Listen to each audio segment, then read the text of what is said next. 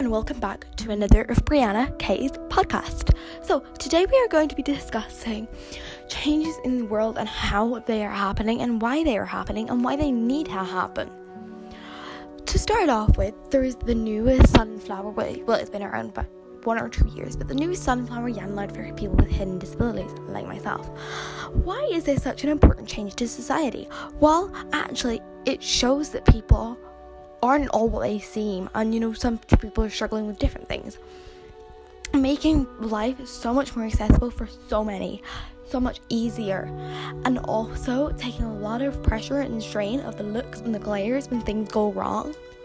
It's really helpful for so many people benefit from these things, because when you look perfectly fine on the outside but you're not on the inside, it's really difficult when people stare at you, when people glare at you, and there is no need or right to do that. There is no need or right to judge anybody before you met them. There is no need or right to judge anybody before you know them, and you can call them a friend, or you can call them, I don't want to be their friend. You can say that, and you have a reason.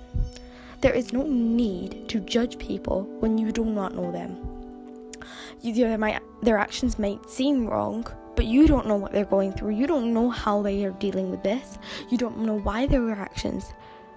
If you have Tourette's, you don't know if that person has Tourette's, if they're swearing all over the place, because they can't control it if you have Tourette's. But so many people judge them. So today I want to be sharing about different disabilities that are really helped by this sunflower lanyard. Starting off with me in particular. So many people glare when I walk into a bathroom with...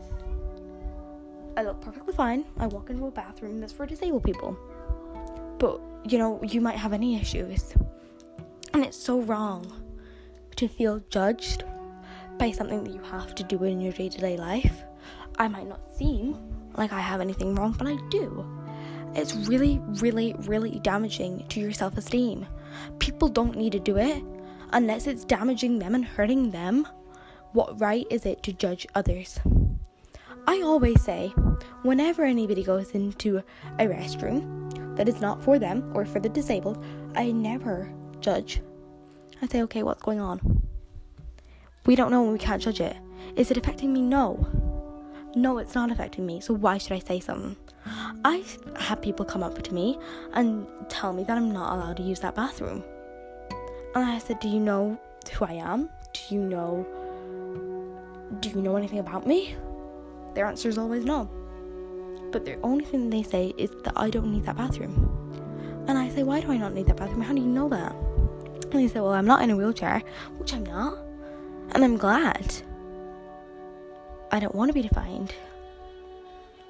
But people judge wrongly, and sometimes it's good to be defined.